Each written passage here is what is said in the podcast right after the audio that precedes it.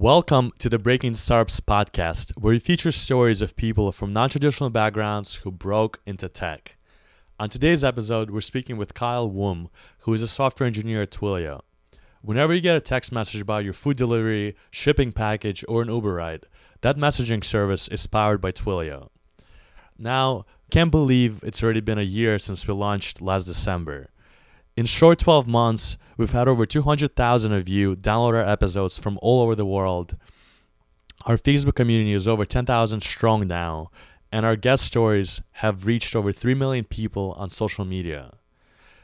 Big special shout out to Iris, Adrian, Nuno, Ruben's brother David, and many others who are currently breaking into tech as we speak. Also, big shout out to our team, without who this couldn't have been possible. Big thanks to Jerson, who edits all our episodes, Kate for all the show notes, Max for the beautiful pictures, Teffin Nelson for recording the amazing startup video tours, Jennifer for the skillful articles on Entrepreneur, and finally, our two secret weapons, Angelo and Patrick, for helping us with growing our community. Big thanks to all our podcast guests who bravely told their stories, sharing their biggest fears and struggles. Without all of you, this community and podcast wouldn't have been possible. Ruben, Timur, and I are wishing you all happy holidays and happy new year. Now, without further ado, please enjoy this episode and let's break in. Growing up, we're told that in order to be successful, you need to be a banker, a doctor, or a lawyer. That's what the gatekeepers want you to think. But we're part of something bigger. We're part of a technological revolution. Either you're at the table or on the table, getting eaten. 10x. Yo, yo, yo, this is Ruben Harris. I'm here with the homies Arch and Timur Meyster, and this is the Breaking Stars podcast. Timur, can you please tell the people what we're doing today? Yes. So tonight we're recording this episode out of Twilio. It's 8 p.m. on a Tuesday night. We broke into their offices. Uh, we're one of the last people still here. We have a dope guest. So we're about to jump into the episode. Before we do so, we also wanted to remind all of our guests that we do listen to you. And uh, we've heard that a lot of you wanted to talk about topics like stock and equity, how do you level up, about internships. So on tonight's episode, we're going to do a closer dive and a closer look at how to get the internships and how can you leverage those internships in order to get the full-time offers. So with that said, Ruben, can you please introduce the guest? Yeah, Timur. First of all, ATL is in the building. Yeah, our, yeah, yeah. Exactly, exactly. And so our guest today is Kyle Woom, who is from Decatur, where it's greater. Not only is he a full stack engineer on the the messaging experience team at Twilio, but he is also a Georgia Tech grad that did four internships before this. He is part of the National Society of Black Engineers. He we're going to talk about Greek life. We're going to talk about family. We're going to talk about a lot of things. But before going into all of that, I just want to say, Kyle, welcome. Yo, thank you for having me. I've been a big fan of breaking into startups, so it's great to be on the podcast and hoping that I can provide some value to the listeners like me. No man, we're excited awesome, to have man. you too. Welcome. I remember um Pratik. Pratik is the one that introduced Pratik, yep. us to each other, and we happened to be in here and ran into each other and had to record. So shout out to Pratik. I'm in the whole SunTrust Main Street banking family. so, uh, but yeah, so so Kyle, before going into you know ATL life, what's Twilio? What do you do on the team as a engineer on the messaging experience team? Yeah, definitely. So Twilio, you may not have heard of Twilio, but I guarantee you, you use it on a daily basis, mm-hmm. or it finds its way to you. so essentially, what Twilio is is a cloud communication platform that allows developers to integrate communication into their applications. So, for example, different ride sharing apps they use us. So, if you've ever received a text message from Lyft, for example, saying your text message, your ride has arrived, yeah, mm-hmm. that phone number is a Twilio phone number and it was powered through Twilio's API. Yeah. And you or, sent that. We sent that exactly, exactly. Or if you guys like get uh, shipment notifications, or if you get like any communication, most of the communication with businesses or e-commerce players are done through your platform, right? Exactly. Say you got a doctor's appointment tomorrow. Your doctor want to remind you. You get the it says hello Timur. It's like you have an appointment tomorrow. Yeah. That's Twilio. Okay. Yeah. Okay. Awesome. Awesome. Nice. And so on the messaging experience team, you know, how does that look like? Like, what do you do on a day to day? What's a day in the life of Kyle Woom? Yeah, definitely. So, a day in the life of Kyle Woom, I usually wake up around 7.30 in the mm-hmm. morning, mm-hmm. do a little reading, mm-hmm. and then come into the office, get in around like 9.30. Okay. And I start my day. So, essentially, we have daily stand-ups uh-huh. and we have an agile sprint board. Okay. And so we see what what we want to work on for this sprint. And, w- and for those out there that are unfamiliar with what a sprint is, it's essentially a two week. Well, at Twilio, we have two week sprints. Each team varies actually, but my team has a two week sprint. It's where we put all the tasks that we want to accomplish for those two weeks. Mm-hmm. And so we break them down into what we call tickets. Mm-hmm. And they're bite sized chunks of software that each individual contributor can write. And mm-hmm. so we have tickets. And so I assign myself a ticket and I work on it. And then at the daily stand up, I talk about what I did mm-hmm. the day before. I talk about what I'm currently working on. And I talk about if there's any blockers. Mm-hmm. And this stand up is my team and my product manager who oversees the product and who has a lot of insight on what the product should be like. So if you have any questions, he's there. And so, yeah, and that's the agile methodology, right? Yeah, exactly. Um, the sprint process and agile has become very popular among tech companies because back in the day, you used to have waterfall, which is basically like you plan to build this thing is going to take you 12 months and then you kind of work towards it and then a lot of the time it gets delayed and there's a lot of issues with that process and so agile puts it on its head and basically you have short sprints kind of bite-sized units of work Uh, like everyone should be able to work on any ticket individually without blocking any, anyone else. And then you have the project manager that whose job is to unblock people, right? Exactly. And Timur could actually give us a little bit more insight because he used to work as a project manager back in the day. Yeah. I mean, I think what Artur said pretty much covers it. But I would say the biggest thing about agile methodology is it puts the employees at the forefront and it instills the sense of autonomy in the team. So traditionally, you had a manager that you had to report to.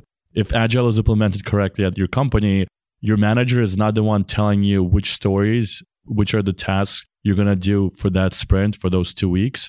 What happens is the manager lays out all the stories on a board. And then as an engineer and as a team, you come together and you say, Hey, we think that we're capable of taking these features, delivering them, um, testing them. And by the end of two weeks, we can actually release it to the users. And when you commit to it as a team, you almost take the ownership of delivering them. So it's on you. It's on you and your coworkers to do it. So if you're running late and uh, on your feature, then you might have to ask your QA person if they need more more help testing once you're done with the feature because you all feel accountable to deliver it. So I think that's one of the biggest things about agile methodology. Beautiful, um, beautiful. At the end of these sprints, do you guys do any reflection? Yeah. So we have what's called sprint retrospectives. Mm-hmm. Okay. And in the retrospectives, we have a couple categories that we so we use sticky notes. Mm-hmm. Okay. We have different sections. So we say what went well, mm-hmm. what didn't go so well,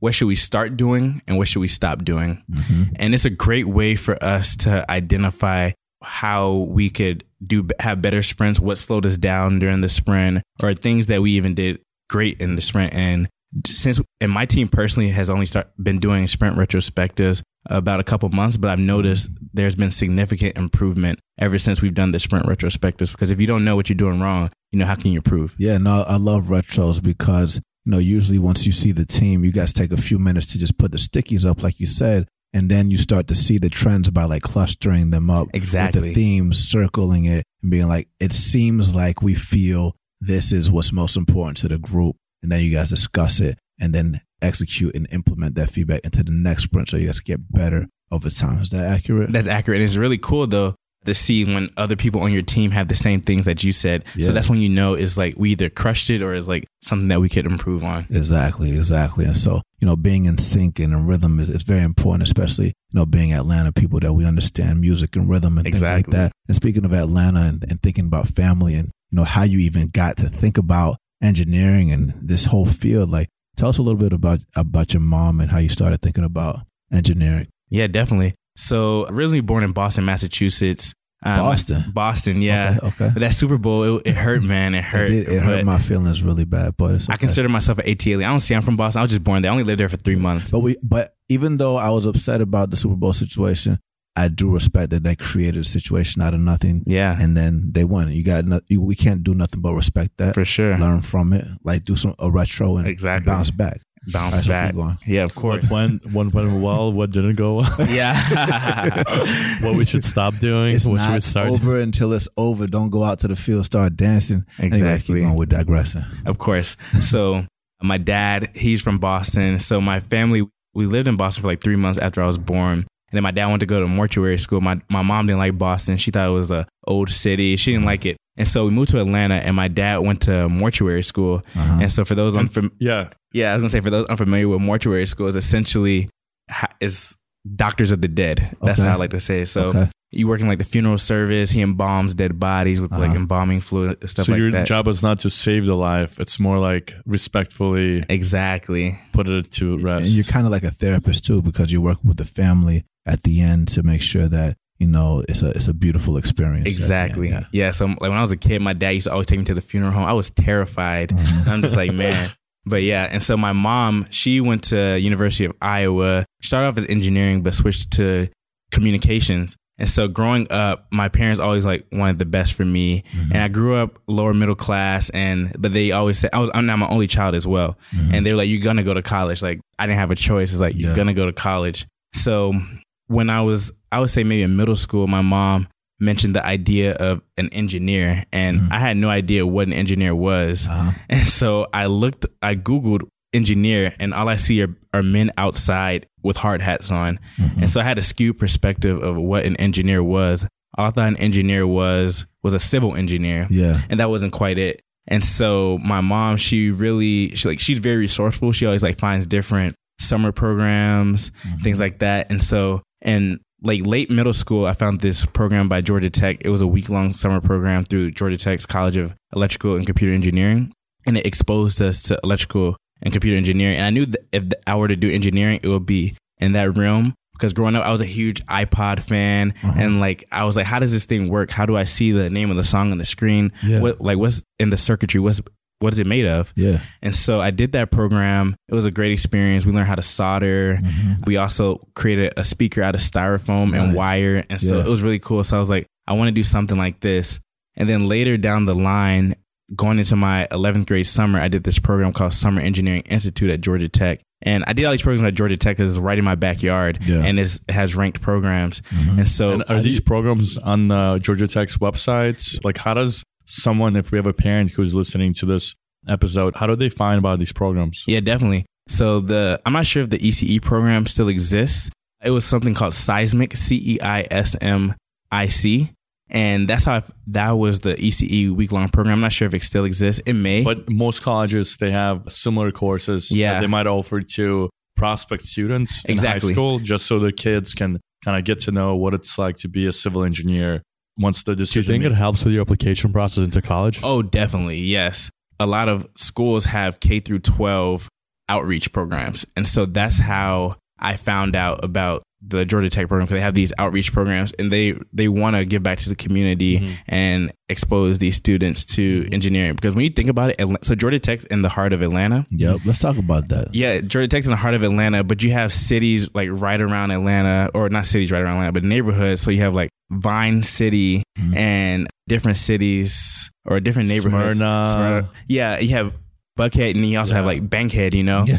and so the I guess socioeconomics there is very diverse. Mhm. And so you have people coming from all over the world to go to Georgia Tech, but there's people in the backyard that probably don't know about Georgia Tech or don't have the resources to ever go to a Georgia Tech. So I think those K through twelve outreach programs are very important. There's a bunch of schools in the area. There's like Morehouse. There's Yeah. Spelman. There's you know SCAD, like Savannah School of Emory. Design, Emory, Emory, yeah. Agnes Scott. So it's a really strong Clark Atlanta. Georgia State. Like Chance the Rapper was just talking about going to Clark. Oh yeah, I saw that on right? Twitter. Yeah. Yeah, yeah, interesting. Mm-hmm. Yeah, so so you you're you're faced with all these. There's a lot of educational opportunities in the area. You happen to be exposed to Georgia Tech. Was there any other things in the Atlanta ecosystem that you were exposed to that you were thinking about that helped you get an understanding of this?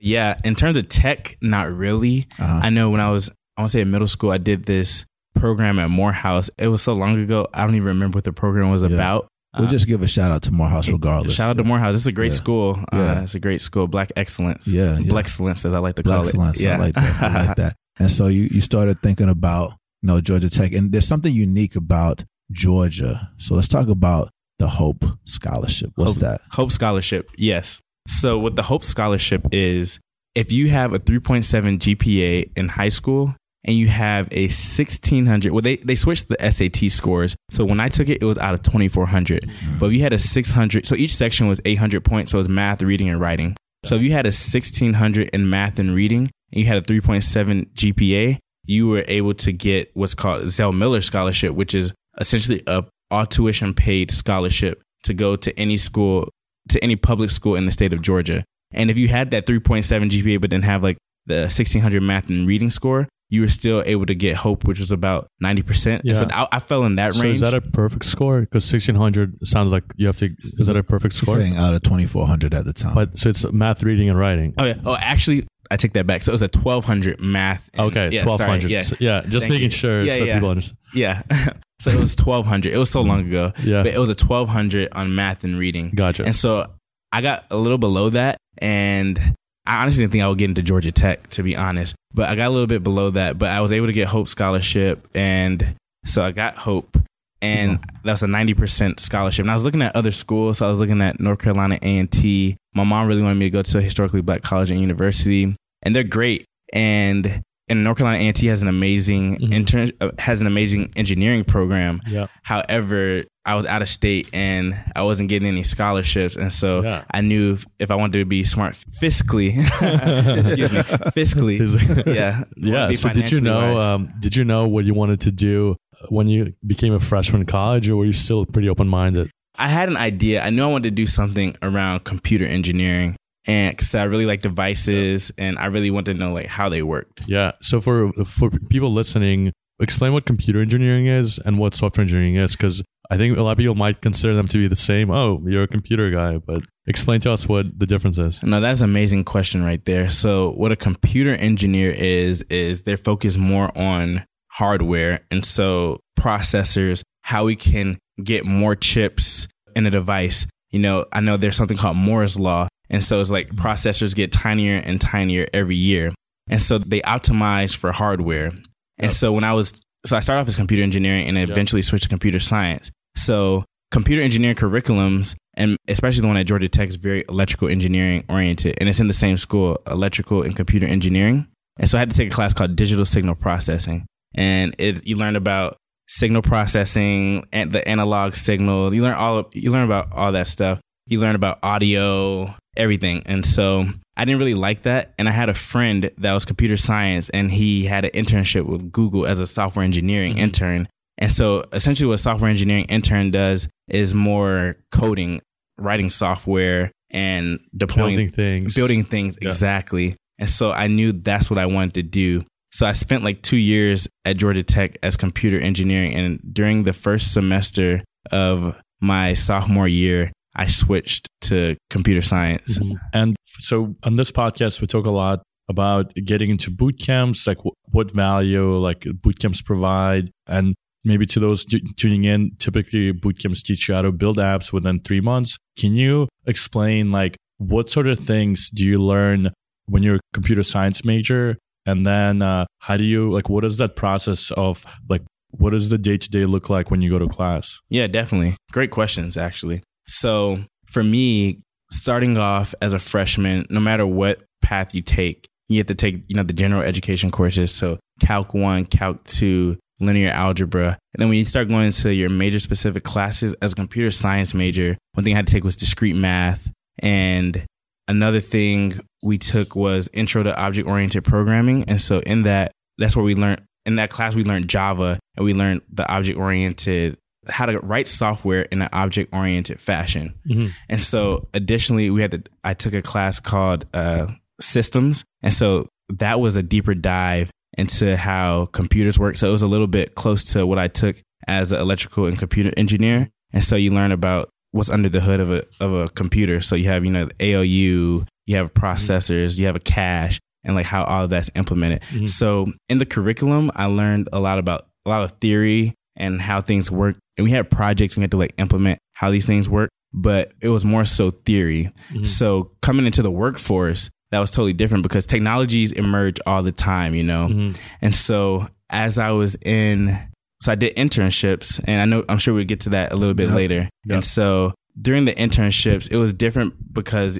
I learned a lot of things from a theory perspective in school, but actual implementation perspective, I didn't, I wasn't like super familiar with the technology. So one thing I would say I learned the most in school is the theory, but also how to think and how to learn.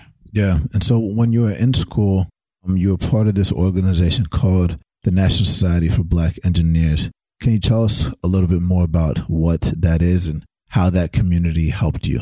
Yeah, definitely. So when I was in my undergraduate career, my freshman year, I knew a lot of upperclassmen because I did the summer bridge program going to Georgia Tech called Challenge. And they recruited pretty much all the freshmen to become part of the National Society of Black Engineers. And essentially, the mission of it is to increase the number of culturally responsible black engineers who excel academically, succeed professionally, and positively impact the community. Okay. And so uh, they ingrained that into your head. I'm surprised I still remember. Sounds like you've said it before, yeah, I have. I have once or twice. at at every meeting. So we have weekly meetings every Thursday at Georgia Tech. Shout out GTSBE. Shout out GTSBE. And so at the beginning of every meeting, we stand and say the mission. It's kind of like saying the Pledge of Allegiance, you know? Mm. It's like being in the frat. Exactly. Yeah, exactly. That's awesome. That's awesome. So we it's ingrained in our mind. And so as a part of the National Society of Black Engineers, especially the Georgia Tech chapter, we have a lot of corporate relationships. Mm-hmm. And so we What kind of corporate relationships do you have? Yeah, definitely. So we have different companies coming. So Edwards Life Sciences for for different disciplines. We have Apple coming through. We have Cummins coming through. All these big companies that you've heard about coming mm-hmm. to recruit talent from us. Yeah. And they talk about their companies. They say what they're doing in their companies and what they're looking for. And you'd be surprised. They actually play. They pay big money to come talk to us. I mean, you all are like tens of thousands of black engineers. exactly. Yeah. When there's a, a tech industry that's really looking for diverse candidates Exactly. that are qualified. Exactly. Yeah. And And so they say that there's no pipeline, but it sounds like there is. there is a pipeline. Yeah. Oh, okay. Yeah. Fake news. Fake news. so yeah. so as part of like NSBE, we have these opportunities to network with these companies. And even if you're not looking for a job, you never know who you meet. And it's not just the companies, but it's just your peers, people from other schools that are ambitious and that are looking for the same thing as you. I built like so many amazing relationships through that organization mm-hmm. and it's been great, especially and I've been able to give back and I'm going back to recruit at Georgia Tech with Twilio in September. And so it'd be good to like go back, tell people back at school about Twilio and different opportunities we may have. Yeah, maybe you could tell them about our episode too. Oh, of course, of course. yeah. And and so like, you know, now let's so it's cool that you're bringing it back full circle. We talked about that community. You were also Greek while you were in there. And then like talk about this like career fair that kind of introduced you to this whole internship concept. Yeah, definitely. So I guess I'll start off with Greek life. Mm-hmm. And so I know my mom, she's Greek. She's a part of Alpha Kappa Alpha Sorority Incorporated. Okay. So so it's my partner who just left and caught a flight. Oh, nice. Yeah. and so I know my mom, when I went to school, she was like, You're going to school for school. You're not going to school to pledge. And so I took that to heart. And especially with Georgia Tech being uh, such a rigorous and difficult school, I took that to heart. And so I actually didn't join the organization until my fourth year of college. Oh wow. Yeah, I did four and a half years. So I had about a year and a half of an undergrad stint in the organization. I joined Phi Beta Sigma Fraternity Incorporated. Okay. And so it's been a great experience. I really looked up to the older brothers on campus, the things they were doing, just the brotherhood that they had. And so I joined that organization and being part of that organization, I've had new perspectives. I've seen like the service and community that, or the community service that they've done. And I know a lot of people when they see Greek life from our perspective, all they see is like partying and stuff like that. Yeah. But it's, it's a lot deeper than that.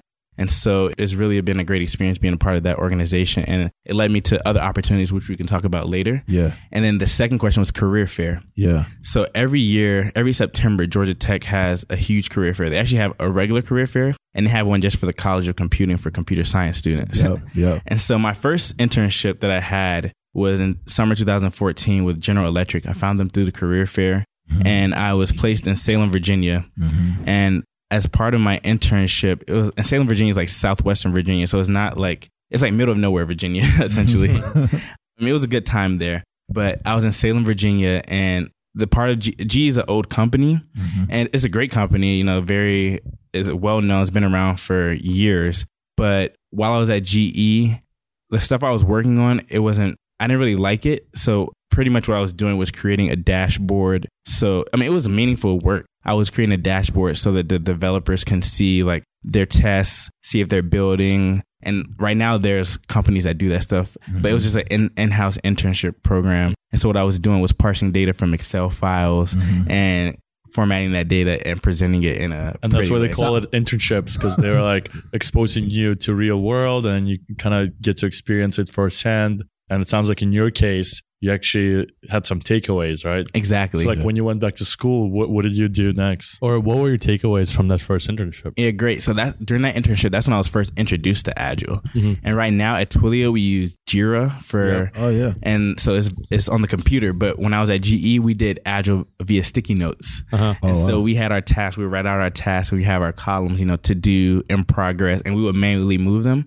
And I was working with a team of two other interns. And so it really allowed me to improve my communication skills with other people. It allowed me, and like there was conflict, not like bad conflict or anything like that, but conflict in ideas, you know, like I think this is the best way to do something. And then other people or other person on the team would say this is the best way. So it was a way to promote dialogue and actually state the facts on why my solution is better or why their solution is better. So that's the one thing I really gained from that experience. And then I gained experience uh, as a software engineer, and it's really hard sometimes. So when you're looking for an internship, but people look for experience, but you need experience for the internship. Yeah. You know, yeah. So you gotta yeah. take you got you gotta do your best to get your first internship, and then it, it gets does it get easier every it does, summer? Man, it gets way easier. Yeah, it's like once you get your foot in the door, it's like opportunities are just like thrown at you, especially if you're able to to translate that on paper on a resume and also communicate that. Mm-hmm. Like opportunities are thrown at you, and also just keeping like good grades. And a lot of people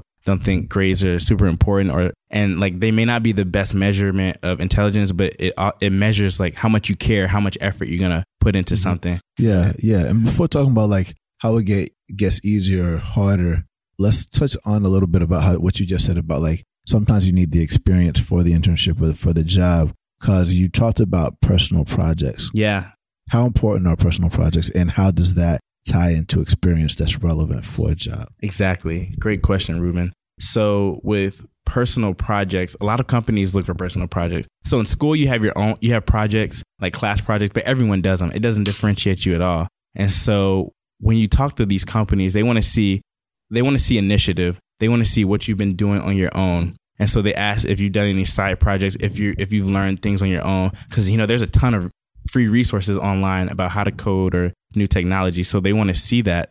And so when I went to Georgia Tech's career fair that second year after the internship at GE in Virginia, I vowed I didn't want to work for a, a super corporate company ever again. I wanted to be in the San Francisco, Silicon Valley area. And so all these different companies were at Twilio, I mean, at the Georgia Tech Career Fair. So there was like Apple, Facebook, Microsoft, you name it. And Twilio was there. And I went to Twilio's line and it's funny because I went because it was the shortest line.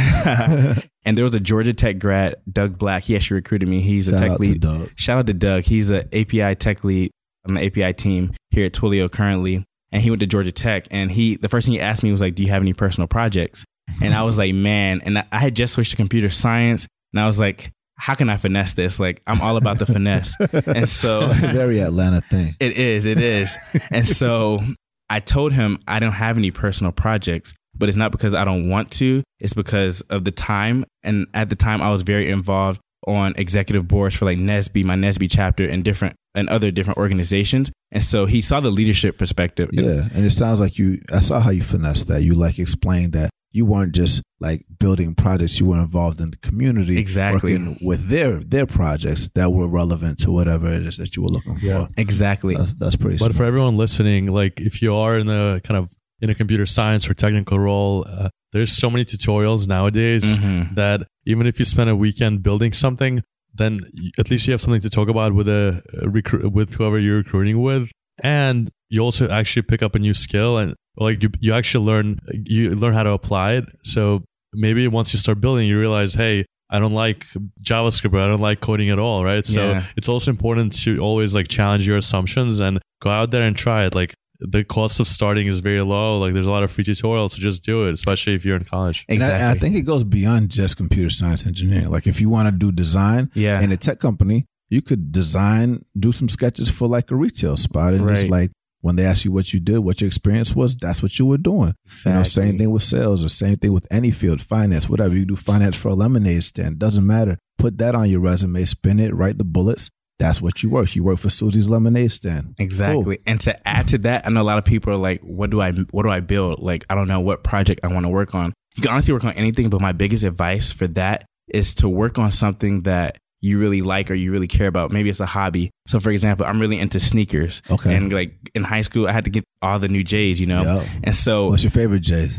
My favorite J's are my uh, black cement threes. Okay, okay. I Yeah. got I, those. Are, I was gonna say my threes. I, I got threes as well. yeah. Those are hot. and so I was thinking a sneaker bot. That would be like low hanging fruit, something cool to make. Mm-hmm. And you know, like shoes like Yeezys these days, they sell out because you don't have a bot. Yeah. And you can get a bot, you can pay for it. But if you want a cool project, you can build one yourself, you know? Uh-huh. Yeah, and how would it, uh, so for people listening? How would something like this work? Like, what's a shoe bot? Yeah. So a sneaker bot is essentially a bot that, so I guess to provide more context. Yeah. So for shoes like Air Yeezys or uh, Yeezy Boost, not Air Yeezy, Yeezy Boost, they sell out instantaneously because so many people are hitting the website Yeah, that the website crashes. Yeah. And sometimes not that many people, but it's bots. And so essentially what a bot would be doing is you would input like all your personal data, so your credit card information, Mhm. shipping address and all of that. And essentially what you would be doing is constantly sending requests to Adidas's website. and um and pretty much you scrape the web or you, you're not scraping the web but you're automating it. And so there's something called selenium out there a lot of auto, uh, test automation people use it Mhm. and what it is you can input you can pretty much get the structure the html structure of their website Mhm. and so say there's fields or something like that you can auto populate them Yeah. and so it's instantaneously it's instant it's instantaneous and it's way faster than you actually inputting your yeah. info So people who are like still thinking that hey, I could get this ticket to this popular show by just going to the website and clicking the refresh button. We've been there You're- before. Well, times. we have, but that was back in the day, Ruben. but uh, you're way behind the latest tech because now nowadays for concert tickets, for shoes, for everything, it's there are man there are bots that are hitting the link, and then by the time even at like 30 seconds afterwards, it's going to be sold out because it was all done um, by bots. But if you're a student, especially if you know if you're studying computer science, then if you build a bot, you get a cool uh, pair of shoes or a concert ticket. That could be a great story to tell your interviewer. High frequency tr- instead of high frequency trading, it's high frequency shoe buying. Yeah, exactly exactly. I know a lot of tech companies, and I know Nike's definitely on the cutting edge of like technology, and they're like trying to prevent bots because they're like, you know, it ruins the the sneakerhead culture. Uh-huh. But bots are definitely taking over. yeah, yeah, hundred percent, hundred percent, and that and that actually makes it real for you. It's like a lot of times people may not like math or learning an instrument or something like that, but like once you figure out how it's applicable to your life, yeah, you know, then you know you enjoy it. exactly. Yeah. And, and you're more passionate about it. And interviewers and recruiters, they love to see that you're passionate about something. Yeah, yeah. So tell us about your second second summer with Twilio. Yeah. So after my so summer 2015, that was my first, I would say, real internship. And one thing that really hit me was imposter syndrome. I was like, you know, I landed this internship, but I never really had a real tech internship. Like I would consider my internship at GE Tech. yeah, And so I came out here, and to be honest, like I heard of API, but I was like, you know, APIs, how do they work? What is HTTP protocol? Yeah. Like all of that stuff. And so what Twilio does is every new hire they they pair you with a buddy. And so my buddy, his name was Triet, and he we were on the messaging services team, and the messaging services team at Twilio is a team that actually powers the sending text messages. Mm. And so that's where during that internship I learned a great deal from creating web services. And during that internship I was writing Scala, which is a functional programming language that runs on the Java virtual machine. And so I was exposed to a lot of different things. And it's actually really cool because that next semester after that internship I took a networking class and they talked about HTTP, TCP protocol, all these different protocols. And I kind of had a I was ahead of the game at that point. And were you uh, uh, pair programming with someone who was already like out of college or? Yeah, so Triet, he he'd been working for a while. He Yeah. was like a senior engineer. He had worked at Skype before, Oh, wow. so he had like vast experience. Skype Mafia. Yeah, exactly. And so, he, like me, I was just able to like soak all of his knowledge. Like it was a it was a wonderful experience. So that mentorship was important. Mentorship, yes, mentorship is very important. Like it doesn't matter if it's an official mentor. I know there's people all the time like Charles, uh, who was just here. He's Yep. Shout out Charles. shout out Charles. He's sales at at Twilio. And I just met him a couple months ago, but I'm like Charles. I'm gonna adopt you as my mentor. Like no matter dope. no matter what stage you are in life, you can always use a mentor. Yeah, and then, and then also I think that's that's relevant too because like you talked about mentors within your same field and then people in different fields. Right. You know, you don't always want to be surrounded by the same people that think the same way. You could learn Exactly. from from all kinds of verticals and, and yeah. skills. And tell us a bit, a little bit about the structure of internships, because usually, like I think in finance, like you, tr- you I, I guess when you're an intern, you kind of want to pick a project and kind of make it your own over the summer, and then by the end you can't be judged by it. Yeah. Kind of what was it like at Twilio, and like what from your experience, typical internships look like? Yeah, so I had two internships at Twilio. So summer 2015 and summer 2016, and they both looked uh, a little different. So during my first internship, I was on the messaging services team and I worked part of the team. So as we mentioned at the beginning of the podcast, we talked about Sprint and Agile. And so we I talked about like taking tickets from the board and working on them. So that's what I did as part of the services team. And I was able to pair program with people and I learned a lot. And the second summer, actually, I only had a six week internship because Twilio let me do a study abroad program through my school for the last four weeks of summer. And so I studied abroad in Spain. But for that experience, I actually had my own project. And at the time, I was the first intern to start. And so I was able to learn a lot through that because I wasn't only the software engineer, because there was supposed to be a PM intern, but he hadn't started yet. I was a PM. So I was able to get different perspective Mhm. in how in the lifespan of a project. Totally. And what was it like, kind of going from being like in a classroom to actually working in production with real code and like real consequences? Yeah, definitely. So Real consequences. real consequences. So at school, like the projects that you do is you can hack these together. You know, most times they're graded by auto grader. They don't care about, you know, how you did it as long as you got the right answer. But in a production level, especially like at a company like Twilio where things matter and well, I feel like every company things matter, but if you have an outage or something like that, that that can affect the company significantly. And so when you write code, it has to be, you know, clear, concise. You have to write tests for your code. And like in school, we weren't really writing tests. So you have to have the quality has to be there. And then after you feel like you're done with that ticket, you submit what's called a pull request. And we use GitHub for our version control. So you submit a pull request to GitHub and you have a couple engineers review it and you need uh, back then you need like two plus ones. So people would look at it, they were they would give feedback, and I always got like a lot of feedback on my. It's like when the teacher writes on your paper with red ink. that, those were my pull requests. so, so the red ink is good feed. It's feedback that you're getting. Yes, so feedback, like, you actually change see that this. as valuable. of course, So, yeah, so a lot of people historically see red ink and they get like depressed. yeah, But you were like, oh, all right, this is what I got to work on. exactly. Got it, okay. And it's like these are the things that I, I didn't know, and it's like. I guarantee you, if you make a mistake or something, you'll never make that mistake again, or it'll be it'll be hard to make that mistake again. and that's actually something that um, as you're selecting companies you should emphasize in your interviews because companies that don't do pull requests whether you're applying for an internship or a full-time job that means that you're not going to get the right feedback and you're not going to grow as an engineer because that just that's a pretty uh, um, big red flag that the engineering culture is very kind of very weak right. because at strong companies usually you have at least two three people comment Exactly. and they'll give you some kind of things you've never even thought about before Exactly. and that's how you learn so it's important to probe that and kind of find out from by speaking with engineers or hiring managers like what the process looks like right. Exponential growth, not inc- incremental yeah growth. and Right. especially if you're going to be doing an internship you want to be at a company that will teach you something that's not just going to let you merge your dirty code Exactly. yeah. And I think it also brings up an interesting point because no matter whether you did a computer science degree or you did a coding boot camp, I think each side thinks that, hey, like the people who are graduating from college and get like jobs in tech, they already know everything. So they don't make as many mistakes as I do. The reality is like if you're starting a new job, each team has their own technologies that they use obviously like the senior engineers have probably made the same mistake you have when they were first starting out and that's how they learned not to make that mistake again so i think it's okay for you to kind of be open with your team and ask questions and ask the question why versus kind of feeling embarrassed and feeling that imposter syndrome of like hey uh, they're gonna discover that i don't know how to ride this like for loop or whatever Yo, n- no, that's an amazing point. I know sometimes or oftentimes in the developer community, there's kind of like this elitist attitude, like you know, I write perfect code and I don't make mistakes, and Yeah. it's like, oh, this person like can't code, and, and Yeah. I feel like a lot of people they see that and they're discouraged.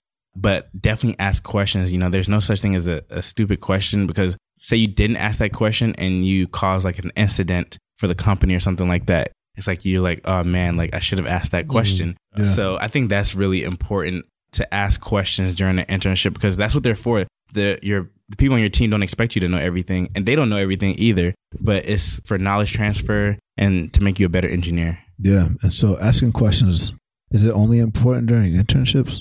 No, it's important in life. yeah, yeah, Yeah. I agree. I agree with that. Cool, man. Is there is there anything else about apprenticeships or Twilio on the job training or anything that you feel is relevant from a job perspective for the people listening here in other countries or in Atlanta? Yeah, uh, one thing that I would say is, you know, the technical skills are very important, but more than that, the people skills I would say are important. Yeah. And uh, so, too many people get caught up in the technical details of things or like knowing every single language.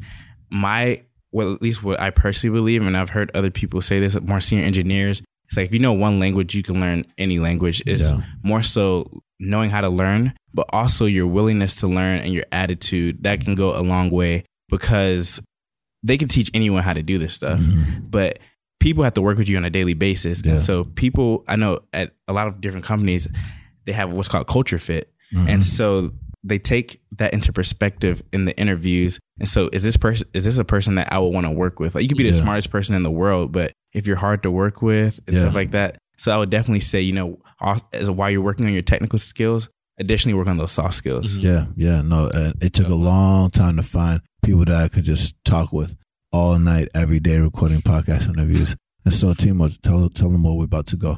Yeah. So at this point in our podcast, we do the lightning round, and this is where we'll ask you several questions. We're looking for things that our listeners can um, implement. So we're looking for actionable advice, any tactics that helped you get to where you are today. Artur, take it away. Yeah. So imagine you could send out a text message to everyone in the world. Now you work for Twilio, so maybe you already have. But if let's say you were sending it to everyone, what would it be? Hmm. If I could send a text message to everyone, Yeah. what would my message be? It would be, you're great. Like, channeling the inner greatness that you have inside yourself. Don't psych yourself out of opportunities. So many people do that. And so just be great, be confident in yourself, and take advantage of things. Like I told you all earlier, I kind of finessed the Twilio internship. I mean, look at me now. So, not Fake it till you bake it, right? fake it till Yeah. you make it. So, definitely like go after those opportunities. Yeah, there's a there's a great Jay Z song that starts off that way called FUTW. Check it out. Starts off talking about just let me be great. Oh, yeah. Um, so spe- speaking of music, since we're from ATL and we're talking about hip hop right now, yeah. who is your favorite rap artist, and what's the, your favorite song that helps you get through your your um your day to day work basis? Man, that's a great question. So right now, I've lately been on Black Okay, Six Black. Okay, and okay. he's actually from Atlanta. okay. Yeah, so the six is for Zone Six. For those who don't know, East Atlanta Yeah. Gucci, East Atlanta, we Gucci. out here. Yeah, so I'm, I've really been feeling him. He's an up and coming artist, and also there's been times at work I just need to get hype, you know, Yeah. and I just turn on, you know, ever ever. Oh yeah, Ever, ever, I've- ever, I've been Get on my level. That's that's that's the classic classic ATL stuff. Yeah. Yeah, no, back in the day. It's good. So I have this shirt that has uh, it's a Levi shirt and it has a peach on it and it says Atlanta. I always wear it to Yeah. work and yeah. it's good stuff, man. Nice. It's good. Yeah, man. So for um, anyone uh, who's also trying to break in, do you have any advice on uh, like any advice that they should be doing in college or in high school in order to kind of get to where you are in your career? Yeah. One thing I wish I had personally done when I was younger was coding Mhm. because I know there's so many people that learn to code when they're like seven years old. And I think that's crazy. I met a kid the other day. He's been coding since he was six. He's 11 now. Mhm. And so one thing I would really strongly advise is like there's so many free resources out there, Codecademy, even just learning the basics and building something that will be useful in your life. And it doesn't have to be anything extravagant, but building something useful. So I would say learn those skills early because once you like have the foundation, you can build upon it and it, it differentiates you even more. So Yeah. differentiate yourself. but it's not too late to even learn. Oh yeah, it's never too late. So, yeah. It's never too and late. And speaking of building things that you think are useful, you're actually working on a project yourself. Yeah, definitely. Yeah. So, as I mentioned earlier in the podcast, part of a Greek organization, a Black Greek organization called Phi Beta Sigma Fraternity Incorporated. And so, when I moved to San Francisco, February 2017, and at the beginning, when I first moved here, I wanted to connect with people in Phi Beta Sigma or in other Greek organizations. And I couldn't really find anyone. I had the only way I could find people was by stalking them on Instagram. And I found that that wasn't a good experience. It wasn't a centralized experience. So what I'm working on right now, I'm working with the team. I'm working as a CTO, and we're building an app called Khemet. And Okay. essentially, what Khemet is is a social network for Black Greeks or people in Black Greek organizations. And so it allows them to connect, find people in their area. And what we plan on going with it is allowing people to find mentors on there. There's been so many times people in like being in one of these organizations, it pre-qualifies you for a position or something like that. So allowing people to be able to network professionally and just build that online community of connecting people. So that's what I've been working on. So That's beautiful. Let us know when it launches, and we'll include it in the show notes. Yeah. Oh, and thank if you. you. need to be connected to the to the homie. You know who Ty is? He runs the Atlanta Greek Picnic. He's a good friend of mine. Oh, I, Very- I've heard of him, but I don't know him personally. yeah, I'll, I'll, I'll make that connect. No problem. Appreciate no you, problem. Ruben. Speaking of family, um, and now that you've sounds like you took their advice and are doing this today, um, can you tell us a little bit more about how they feel, and then what would you tell them that you appreciate? Oh man, yeah, man. If it wasn't for them, I wouldn't be here. Yeah, Like the sacrifices they made. yeah, Like I know, growing up, my parents didn't like discussing finances around me. yeah, because I guess they felt like I shouldn't know, I shouldn't have to worry about it. But like in my mind, I always knew like money was tight.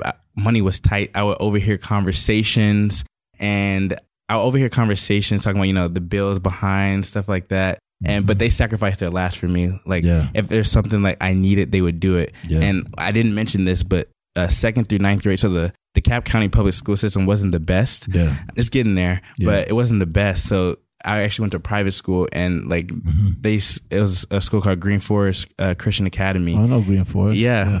So and it wasn't like super expensive, but they Mm-hmm. scraped the money for me to get a good education. And I know I used to always want to go to public school. Yeah. I was like, I want to go to public I school. mean, we'll still give a shout out to the. Cap. Oh yeah, Shout of, of course. Cavs, yeah. Shout out to Cap, and I went to a public school, uh, Mm-hmm. 10th to 12th grade, and so that was a cool experience as well. And I'm glad I had that opportunity. But the fact that they sacrificed it so that Yeah. I could have a good education, I thought that was Yeah, uh, really important. So thank you for that. yeah. Sac- shout out to sacrifices. Period. Everybody that sacrificed in our life, people that looked out and, and made these types of things happen, and uh, we we are all grateful for you and, and to all of our Yeah. families. Shout out mom and dad. Shout out mom and dad. um, and so, Kyle, um, we look forward to checking out Khemet uh, okay, and everything that you do here at Twilio, powering. You know, whenever our packages arrive at our door and things like that.